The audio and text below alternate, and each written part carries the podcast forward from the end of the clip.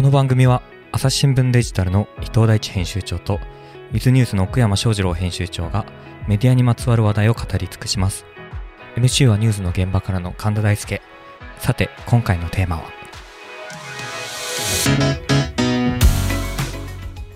次行きましょう、えー現在、私たちの学生新聞では Google アナリティクスを使ってオンラインサイトの PV や離脱率などのデータを取っています。すごいですね、えーどうしても短期的な PV に一喜一憂してしまうのですが、普段そういったデータを分析される際に重視している数字や視点はありますか？ちょっとね、これね、朝日新聞の社員でもですねここまでの質問できる人が一体どれだけいるんだろうという感じもしなくもないですけれども、伊藤さん、どうですか？これもやっぱり、うん。そのどういう目的でそのメディアをやってるのかっていうのによってその数がいっぱい来たら嬉しいねなのか、えっと、一人一人に届いてる方が嬉しいよねとか結構違うと思うんですよね。でただ、でもどのどこを重視するにしても大事なのはあのやっぱりちゃんとデータを見るんですけどそのデータをマスで見ないでほしいんですよ。なるほど。そのこの記事よりもこの記事の方が読まれたとかっていうのは、うん僕これ結構無駄だと思っていて、うんうんなぜかといったら、えっと、この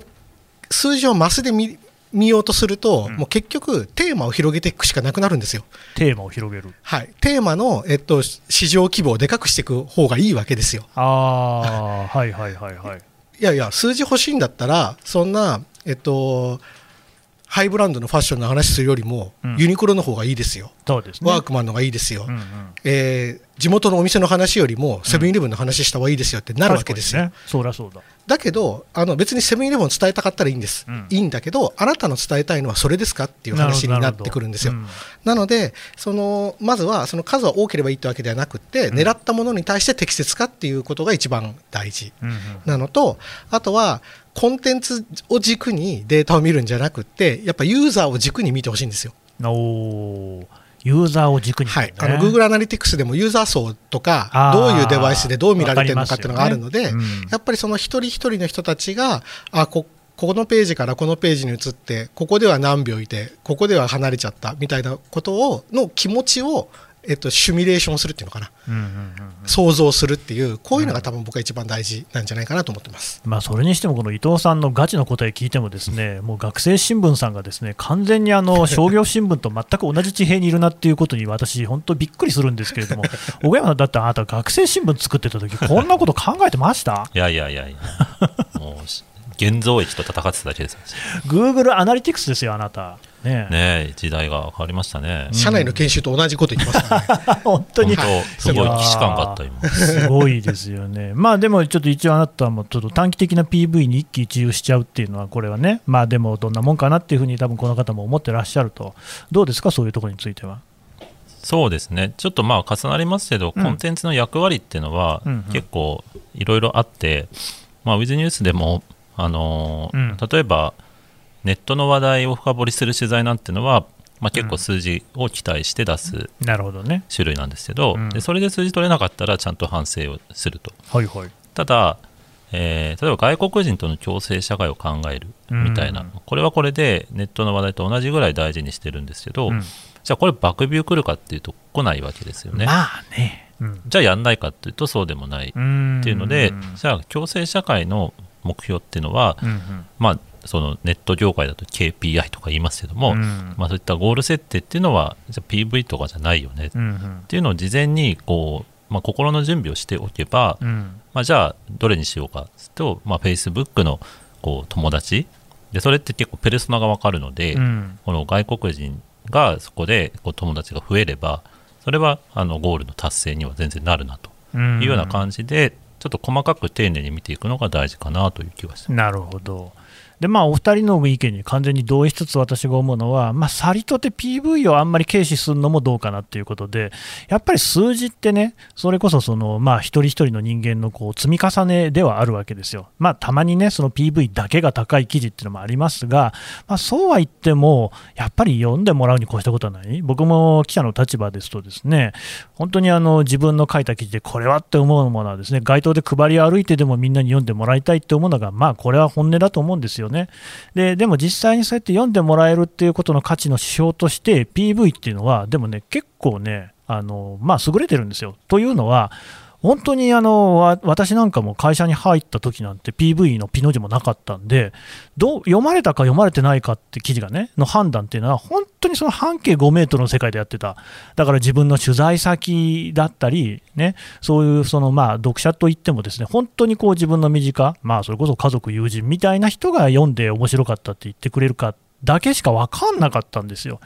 だけど今違うんですよね。そういうその物差しができたと。いうこと自体は結構歓迎すべき点もあるかなと。だからまあでもお二人が言ったように、そこはちょっとでも注意深く見る必要はあるし、低いからといって嘆く必要もないかなっていうところはね、まあ、伊藤さん、あるかもしれないですね。確かにあのの僕もこんなこと言うのはやっぱり1000万ページビューぐらいとか1記事とかで撮りてえとかってずっとやってたんで。取れないですよ。その末に今があるんで。あでも取れなくないか。い。やいやあのの本当に突き詰めてやったらめちゃめちゃ面白いですよ。それはそれで、うん。はい、そうなんですよね。やっぱりそうするとなんかわかんないですけどお金とか食とか恋愛とかやっぱり凄まじくでかいテーマに行き着くんですよ、うん。そのレベルまで行くページビューのテーマって。うんうんうんででそういうそこいうのをた一度体験しとくとじゃあここで、えー東南アジアの情勢を伝えるときにどうしよう適切な目指す数字はどどのぐらいだろうっていう、うんうちゃんと物差しができるんですよね。そうですね。なので別にページビューをを追うことが悪いわけではなくってどういうものがどれぐらいのページビューを持っているのかっていううん物差しを持っておくことはすごく大事だと思います。なるほど。はいちなみにここでポッドキャストの話を差し挟むとですね、ポッドキャストってね、どんなテーマで何喋ってもですね、毎回ほとんど同じ再生回数になるんですよ。面白いでしょ。これなんでかっていうと、記事と違ってバズるっていう回路がポッドキャストにはまだ存在してないんですよね。うんうんだからその新聞記事だと Yahoo トピックスに載りましたとかね、Apple で表示されるところに行きましたとか、あとはまあ Twitter とかね、SNS ですごく話題になってますっていうような回路がある、あとはまあ Google で検索したときに上に来るとかですね、いうのがね、ポッドキャストってないんですよね。紙の新聞に近いんじゃないですかそういうそううそうそうなんですよ。だから安定して届けられてよ聞いてもらえるみ普たいな、ね段。から聞いてくださる方をいかに広げるかっていうところの勝負なんですよ。めちゃくちゃ地道でですね。なんだけれども、そうやって聞いてくださる方っていうのは逆に、もう本当にあの、どの番組も8割とかの人が最後まで聞いてくれるんですよね。で、まあ、新聞の記事で見ていると、やっぱりこう、パッとこう見出しでクリックして入ってきて、1秒とかであの違うとこに行っちゃう人って山ほどいてですね、だからまあそれを数字はじゃあそのまま額面通り捉えていいのかっていうような問題もありますしね、だから数字っていろいろ微妙なので、あの私は精神衛生上はですねあの自分に一番都合よく数字を見ればいいんじゃないかなっていうふうには思ってますけどね。あ笑われた。すごいま、すごいまとめ方で 合ってんのか、それ。まあうん、それ間違ってると思いますよ。はい、次行きましょうかね。えっ、と、これはね、えー事務局から来ているですね、質問ですよね。まあまあ、こうやってね、総じて見てですね、大学生の方から来ている質問の方がプロっぽいってことに私驚いてますけれども、えっとですね。花さん、なんかこう、はいカンペがカメラに映ってます。あ、ごめんなさいね。すいません。ウェイこれ、あの裏紙なんで裏に映ってることは全然関係ない。あ、ポッドキャスト聞いてる人には全然意味わかんないですね。すいません。今、あの私の映像にですね、紙が映っちゃったんですけれども、資源節約のために裏紙を使ってるって話をしました。えーっと、と、はい、えーもし今、大学3年だとしたら、就職活動でどこの企業を志望しますか、それはなぜですか、おなんかこうね、えー和やかな感じの質問、奥山さん、どうですか、えーやっぱり新聞行く、朝日新聞っていう会社がありましてね、うん、ありますよ結構、気になるんですよ、そこは。嘘つきなさいよ、あなた、今ですよ、今、今ね。はい、そうですね。うんまあでも、あのー一般論として、はいはい、結構、試練を受けてる業界は面白いと思います。おーじゃあ、新聞じゃないですか。ん。っていうのもミルクボーイのネタみたいになりましたいけど、やいやいやいや、は本当に、あのー自由が利くんですよ、はあ。すごい危機感があるんで、ああね、ただ、えー一般論で言うと、ん。上層部の人はアイデアが一般論で言うとないので、うっん、おー。反論繰いり返す。い一般論ね、はい、てなると、こうアイデア持ってる人うん、にこう光が当たりやすい、うん、でそれは今で言うとネットは欠かせない要素なので、うんまあ、そういう面ですごく、えーやりたいことがある人は、あのーまあ、いわゆるイノベーションのジレンマっていう言葉を聞いたことある人いるかもしれないですけど、うん。こう昔元気が良かった産業が技術革新とか市場の変化でちょっとそれが、えールールが変わっちゃって、えーちょっと苦しい立場にあるうん、みたいな大企業なんかは、あのすごいある意味チャレンジしやすい環境かな。とおいうのでおすすめします。なるほどね。え、例えばどんなとこありますかね？だ新聞以外で言えば、うん。なんかこう家電みたいなところとかもなるほどね。自動車とかも大変そうですよね。そうですね。ね自動車もね EV ショックがありますからそうでねすね。だから所有するみたいなのから一旦リセットした時に車ってどういうサービスになるのかなとかって、はいはい。結構まあ必死に考えてる人が増えてますし、うん。ただ多分車会社にこう、まあ、40代とかでうん就職した人からすると多分買うこと前提のこう、うん。頭に仕上がっちゃってると思うんですよね。うん。多分利用するとかシェアするとか。あなるほどね。だから旅行とかも今苦境かもしれないですけど、まあね。まあ、そういう視点で考えると、うん。まあ多分なんかヒントがありそうかもなるほど。茨の道ほど実は面白いと。でまあ前提としては、まあ、これもできる人できない人いるので、うん適性によると思うんですけど多分こう柔軟に変えていく時代なのかなとも思うので、柔軟に。まあ、例えば最初に入った会社に一生いるっていうのもあまあね。まあまあ当たり前じゃなくなりつつそりゃそうですよ。あるので、うんまあ、そういう意味で言うと大きい会社って結構いろんな経験がセットでパックでできるみたいなのがあったりするので確かにね。でかつ立場は、まあ、ベンチャーに比べれば安定しているうん。みたいなところがあるので、結構こう苦しんでる大企業逆張りみたいなうん。この間ね、ちょっとびっくりしましたけど、大人のなんか就職したいランキングでラ、ライターが1位になってたじゃないですか、で、ヨッピーさんがなんかいろいろ書いてて、面白いなと思って読んでたんですけど、あれ、しかし、何なんでしょうね、ライターの仕事とかって、そんなによく見えるんですかね。まあなんかうん、仕事内容というこれ多分働き方みたいなところ。まあ、それが正確かどうかは別としてそのフレキシブルみたいな部分を抱いてる人がまあ思いついた単語としてライター てか、めちゃ否定的な感じですけど、まあ、実際そういうとこもあるかも。まあ、でも、ライターさんになるとしたら、まあ、あの新聞社とか出版社とか入って、雑巾がけするっていうのはね、こう基本的な知識をパッケージで身につけるには悪くない選択肢ではあるかもしれませんね。そうですね新聞記者なんて特にまあちょっとこれもなかなか人によって評価は分かれるんですけど、まあ、地方からキャリアをスタートして、うんまあ一通り高校野球を経験したりとかうん。っていうのが、楽しいですよ、高校野球ね。こう今だとそれ何何にすぐ結びつくんですか？みたいうんな視点もあるかもしれないんですけど確実に私ネットの今の仕事に役立っているのは事実ではあってうん。あの経験がないとできなかった仕事ってたくさんあったりするので、まあね、まあ、そういうのはあの割と大きい会社っていうのはある意味チャンスというか、えー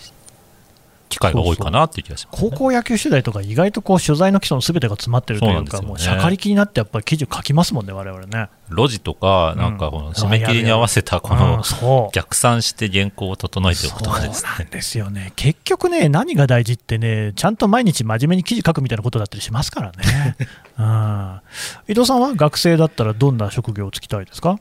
うーんそうですね、まあ、あのこう結局やっぱ大事なのは、うん。どうやってプロフェッショナルとして生きていくかってことだと思うんですよ、なるほど、こ転職しようがしまいが。れは大事ですね。うん、でそこに対して何が得られるかっていううん。経験的な意味で何が得られるかが僕はすごく大事なんじゃないかなというふうに思ってて、うん。でまあ、そこで僕はいいなと思っているのは、うん。まあ、産業の大きさとそのまあなんていうか勢いみたいな将来性みたいなのはい。を考えたときに、あのまあ、岡山さんの言ってるところと近いんですけど、ほいほい。産業も大きくて、うん。勢いもあるとこっていうのなはんだなんだ、めちゃめちゃ大変なんですよ。あ。例えば今、そうでしょうね。今例えばグーグルとかね、あそういうとこにいきなり入れますかって言ったら、うん。ほとんどの人は入れないわけですよ。ーうん。だそれを考えたときに、産業がでかいけど、勢いを失っているところうん。に入ったり、逆に産業は小さいけれども、勢いがありそうなところに入ったりするっていうのが大事な、大事っていうか、僕はそういうところを狙います。なるほどねぜなら、両方ともでかいところで勝てる気がしないから。まあね、レッドオーシャンですよね。で、まあ、なんでそう考えるかっていうと、結局それ自分のじ、お金は投資してないけど、自分の、こう、なんていうのか、若い時の時間を投資しなきゃいけないんで、会社に。そうですね。そのリターンが一番でかいのは何かって言った時に、やっぱり今安値である必要はあるんですよ、多多分。なるほど。それを考えたるとでかいけど、えっと勢いがなくなってるか、うん。勢いはありそうだけど全く小さいのかうんどっちかなのかなと僕は思ってます、なるほどね。確かにそういうところに入った方がいろいろこう面白そうだし、大きく自分が大きくなれそうな感じもしますしね。まあ、まず第一に勉強してどっちもでかいところを狙うっていうのは、ままず第一だと思いますけどね。あの僕はそれできなかったんで、はい。でもね、伊藤さんね、もうちょっとなんか具体的にこういう仕事みたいなのを聞きたいな。具体的にうね、んなんだかんだでやっぱりまた出版社入っちゃうんじゃないんですか？そうですね。それありそうな気がしますね。あの僕楽しいとかあんま思ったことはないですけど。ー ないんですか？いやたいや楽しいんですけど 楽しいっていうよりかは時間があっという間に過ぎてるんですよこの仕事。なるほどね。だからはい。まあ、うん。これ、仕事であっという間に時間過ぎてるのっていいことじゃないですか。うーんまあそれそれでこうやってふうにやったらもう,、まあね。もう40いくつになっちゃいましたね。はい。いや、あんまりそこ、僕はちょっとうなずけなかったかな、まあね、確かに時間が早く過ぎ去るっていうのは、すごくいいことなのかもしれない、充実してるってことでしょうから、ね、まあ夢中になってるのは間違いないですよね。夢中そうそうそう。もうね、寝食を忘れるぐらいっていう言葉もあるぐらいですからね。朝日新聞。ポッドキャスト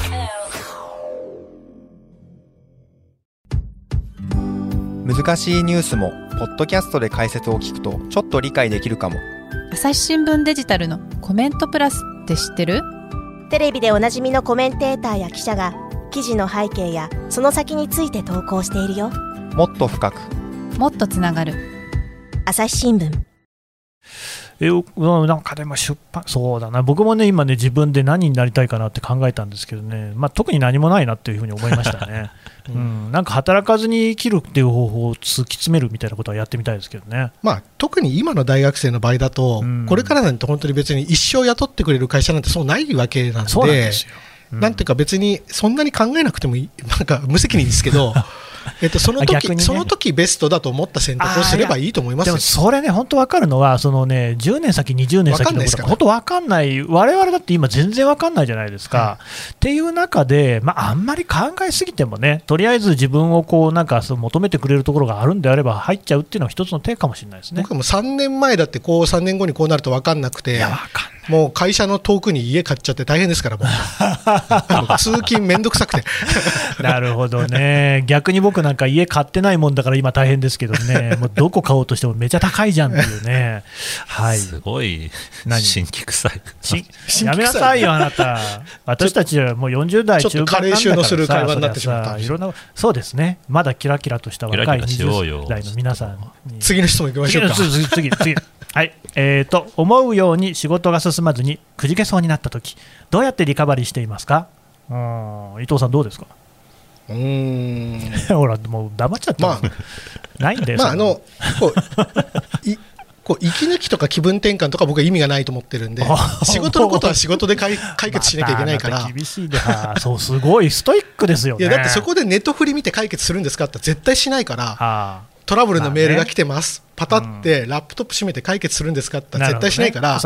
その場で解決した方がいいと僕は思うタイプなんで、なるほど。あとは大体こううまくいってない時って、うんこうロジックとパッションが噛み合ってない時なんですよ。ロジックとパッション。こうなんかやっぱおよく条理に諭すとか言いますけど、はいはい。や、その論としては正しいけど、うんみんなが納得しない。はいはいはい。逆で、めちゃめちゃみんなやる気はあるけど、何一つそのの事業にロジックがない、うん。勝ち筋がないとかっていう、このバランスがおかしい時がうんほとんどだと僕は思ってるんで、うまくいかない時は、そのどっちがうまくいってないのかを見極めます。なるほど、このロジックがなくって、単なるみんなのパッションで突っ走っちゃってるのか、うんえっと、ロジックはいい線いってるんだけど、全然みんながついてきてないパッションが弱いのかみたいなところは考えます。人尾さんってのは本当戦略家だよね。よく考えてる。いやーたまに本当にこう感心させられますね。はい。で、まあ多分戦略を全然考えてない奥山さんはどうですか？はいうん。くじけそうになったらどうやってリそれはカバーね逃げるんですよ。逃げる。はい。まあそれもね一つの手段ですね。うん。まあ、言い換えるとですね、はい。なんか、境界線を作りますね。境界線？そのうん、ちゃんと反省するところと、ほうほもうこれ反省してもしょうがねえやっていうところって結構あるんですう。よ。うん。まあ、特に会社とかにいると、まあ、自分のせいじゃないとは言わないけども、それってもうどうしようもないよね、ここはっていう、分かんないよ、誰にもこうなるのはみたいなのってうん、まあ、あったりするんで全部を自分で受け止めて反省してもしょうがないところはあるんで、うんなんとなくここまでは、まあ、こうごめんなさいなるほど、ここから先は知りませんっていうのを決めて逃げます。これもね、でもね、やっぱりこういいやり方ですね、そうでもしないとね、無限責任を負ってらんないんでね、うん、そういうところのこう心の持ちようというかね、あとそのうまいですよね。そうですねそういう意味だとハイパーポジティブ人間だと思いますよ、うん、この間もね、あの副編集長に、奥山さんののらりくらり感、すごいですよねって言われてましたからね。褒め言葉、うん、完全な褒め言葉ということでね。わかんないですよねはい。えーとね、ちょっとあのまたね、ここで新しく学生さんからですね質問来てるんで、うん。まあ、伊藤さんですね、やっぱり出版社と新聞社の違い、それぞれの良いところ、悪いところをお伺いしたいですと来てますが、どうですか、やっぱりそうですね出版社の方は、うん、これそうですねどう違うかな。でもやっぱ新聞社の方がすごいしっかりしてるああ、そう出ですか。版社は本当適当な適当。です。会社にもよるのでは。会社にもよるけど、うん。やっぱりあの日刊ってないんで出版社って、まあまあ、普通ない早くて週刊なんで。そうですね。そうすると、えっと、3日めちゃめちゃ徹夜して3日し会社に来ない人がいたりとあか。ーそういう感じなるほど。うん。がありましたね。で、えっと、出版社の場合、あとはまあ階層はそんな多くないかなっていう感じ。階層？あのこう職域の階層、ほう。えっと、何人も中間管理所がいないっていう、ああ、なるほどね、新聞社やたらいますよね。なんかもう、そうなんですよね、中間、どっからどこまでっていうぐらいの厚みのね、社員の半分ぐらいんじゃねえかっていうぐらいのね、中間管理職いますからね。ただやっぱりその育成システムとかは、新聞社の方が圧倒的に優れてるなと僕は思まあ、います。丁寧ではありますよね。うんあのなんていうのか、出版社は結構、すんごい実力主義なところがあって、あのののまあ、これ別に出版社って一般化しちゃいけないのかもしれないですけど、まあまあ、あのやっぱりこうなんなんですかね、ある程度、はまってできないと残れないって感じがすごくありますね。あのいろんな人を頑張って育てて、えっと、配置転換したりみたいなのはあんまりない気がしあます。そうなんですか。はい。ふなんかい、まあ、意外というか、そうなんですね、僕、全然出版社知らないので、うん、小山さんに聞いてもいいのかな、あなた出版社知らないもんね、じゃあ、新聞社のいいとこ悪いとこではだけでもいいですよ。そうですね、なんか、ただ、ウェブメディアやってると、その特に雑誌なんかは、ある意味、ウェブとすごく相性が良かったのになっていう気はすごくするんですよね。へえ、なんか、一つの価値観をうん、結構媒体が全部、まあ、雑誌なんだ当たり前ですけど、体現してるじゃないですか。それはそうです。で一方で新聞っていうのは、こう、うん。何も体現しているようでしてないようで みたいな感じでこう。まあそうかもしれませんね。でこれは多分ユーザー層がそのまま媒体をこう象徴しているのかなっていう気がしているので、まあ、ボーグとセブンティーンって、まあ、女性誌だけど全然違うわけじゃないですか。なるほど、そういうことですね。でこれってウェブ的にはすごく強い要素なはずなんですけども、なんか雑誌の方は新聞よりも先に紙の落ち込みが激しかったからなのか、うん。ちょっとネットの作法に引きずられちゃって自らパッケージを解体しちゃったところが難しいところかなっていう気はしててうん。でこれ新聞もまあそうなんですけど、うんうん。新聞はまだ紙が、えーまだ存在感があるのでそれなりにね。そこはまあ会社の全体としては雑誌に比べるとちょっと影響は違うんですが、うんただ雑誌が最初からウェブライクに戦ってたらどうなってたかなっていうのはすごく思ったりはしますよね。だからあれですか、雑誌はせっかく世界観があるのに、記事のバラ売りみたいな方向に行っちゃってて残念みたいな、そういうことですか、そうですね、まあ、週刊誌ととかはちょっと難しかったかもしれないですけど、なんかそういう専門誌というか、専門って言わないまでも、まあ、雑貨とかファッションとか、うん。ああいうのってすごく課金とかにもこうつながる、それを単にコンテンツを介するだけじゃなくて、うんうんコミュニティみたいな発想でユーザーと接点を作ったりすると、なんか全然違う景色が広がるし、それは今でもできなくはない気がするんですよね。なるほどね。今の話聞いてて思い出しおいおい思い思いましたけど、はいまあやっぱり新聞はやっぱりこうネタ重視というか記者の方が強いうんうん、んですけどあの出版ってもう圧倒的に編集の方が強いんですよ。あそうなんですか。やっぱそれって企画で売っていくからなんですよ。ああ、なるほどね。企画とか全体の方向性とかで売っていくからなんですよ、はいはい新聞ってそうじゃないですか、ひじゃないですか、日々起こることを現場で取っていくところ起点じゃないですか？そうですねなので、えっと、その新聞社における編集者っていうのと、出版社における編集者っていうのは、同じ編集って仕事でも全然違うなと僕は思います。うんまあ、でも新聞社もね、そういうその出版社のちょっといいところというか、それは取り入れた方がいい感じもしますよね。もう本当に雑誌とかの場合と編集長が変わったらうん、完全に政権が変わったくらいガラッと変わりますか色がら。変わると。もうもう連載も全部切って別の人に変える、特集ももうなんか1特、2特合わせて1特集だけにしちゃって、もっとページ増やすとか、もう何でもやれるんですよ、ね雑誌の編集長って。そういうわけにはね、やっぱ新聞いかないですそもんね。れは違うなとね。昔から決まったものが決まった、例えばね、新しく、まあ、その朝日新聞にもね、編集局長とかいますから、じゃあ、天線人口はね、もうやめますとか、絶対言えませんもんね。そういうことで言うと、やっぱり自由度みたいなのはあるし、イニシアチブみたいなのを編集側が取れるっていうところは、出版社の方があるのかもしれない。多分あれじゃないですか、新聞の場合って、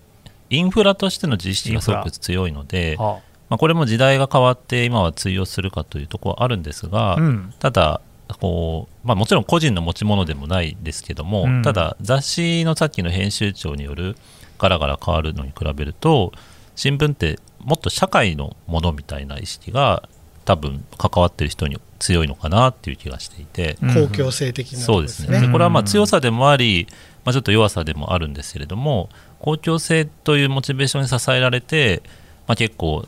難関な取材先とこういろんなこうやり取りを達成するっていうこう原動力にもなる一方で、うんちょっとそこは評価がしにくいところでもあるので特にビジネスみたいなところで、えー照らし合わせると、まあ、ちょっと今の時代だと合わないなっていうような働き方にもなってしまうと。うん。いう、そこの難しさはあるんですけど、まあ、雑誌ももっと当然そういうのはあるとは思うんですけど、うんうん。まあ、あえて比較するとそういう違いはあるのかなっていう気がします。今の話、伊藤さん、どうですか？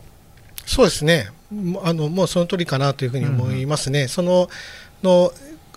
新聞の場合、その公共性みたいなものを背負ってて、うん。これからデジタルになって、じゃあそれどう、そこをどこまでやるのみたいなうんうん。問いにもなってきていて、まあ、難しい話だなとは思いますね。うん。うんちょっとね、もうだいぶ時間が押してきたんですよね。サクサクいきますか？いやもう最後、も多分これ、一問最後かなと思うんですよ、うん。でね、まあ、いろんな質問がまだ残ってるんですけれども、うん。まあ、締めの質問はこれかなと思うんですよね、えー改めて、メディアって何ですか、主語がでけえ。えーこれからどんなビジョンを持っていきますかって、まあ、どっちでもいいですけれどもね、えー伊藤さん、どうですか、答え、これ、難しい質問ですけどね。まああのこうインターネットによってうん。当事者による発信っていうのはもう誰でもできるようになったわけじゃないですか、はい。例えばアスリートだとかアーティストみたいな人たちが自分たちで発信すると。うん。で、まあ、政治家とかももちろん発信する。個人も発信すると、うん。その時に第三者が入った人が報じる意味って何なんだろうなっていうのは突き詰めていきたいなと思うんですよ。なるほど。そうすると、やっぱり力を持った人の都合の悪いことっていうのはやらないといけないし、うん。えっと、まあ、企業の都合の悪いこととかもやらなきゃいけないし、うんうん。で、えっと、都合悪いことだけではなくって、本人には気づけない魅力っていうのを見つけて、ひ光を照らしていくっていうのもあのね。あるだろうし、うん。その第三者が伝える意味っていうのを突き詰めていかないと、うんうん。僕らは、いや、だって別にあの公式インスタでいいよね、公式ブログでいいよね、公式ノートでいいよね。になっちゃうので、そこじゃないところを目指したいなと思います。当にね、これだからまあね、すべてね、政治とか権力だけじゃなくって、もうアーティストとかも何でもそうだ、弱者、社会的弱者でもそうだと思うんですけれども、記者が当事者と完全に一体化しちゃってる例っていうのは、いろんなところであって、でも、はて、それでよかったのかなっていうところをね、問い直すっていうのは、これは必要でしょうね。奥山さんは？そうですね、そこにも重なるんですけど、なんかメディアって、まあ、日本語訳にすると媒体とかっていう、まあそうなりますね。で媒体はまあなんかそのば媒介するというかうん、つなぐみたいな意味だとするならば、結構それは本質かなという気はしていて、こうまあ、発信者が増えたっていうのもありますし、こう自分の中でこう完結しちゃう環境がすごく多いうんうん。時代なので、そうですね。なんか違う世界とちょっとチャンネルを作ってあげるというか、うん。させていただくことにちょっと価値を見出してもらえるといいなとは思っていて、うん。なので、まあ、スクープとかっていうのは、まあ、隠された事実を発掘するっていうのが、まあ、一時的にはあると思うんですけどその結果どういうことを巻き起こしたいかっていうと私はなんかそれを気づかなかった人が新しい世界を知るきっかけになるみたいな、うん。なんかそういうようなモチベーションがあると面白いかなっていう気はそうですね、本当にこう世の中が島宇宙化してしまった中で、報道っていうのはまあ伝える仕事、じゃあ伝えるって何かっていうと、やっぱりその島宇宙に橋かけるっていうことに他ならないと思うわけでね、そこら辺はね、もうね、すごいやりがいのある仕事ではあるかな、っていうか、今後ね、本当なくてはならない仕事だと、まあ、少なくとも我々はね、思っているというところで、ここの話は終わりにしようと思います。お二人どうもありがとうございました。ありがとうございました。この番組へのご意見、ご感想も募集しております。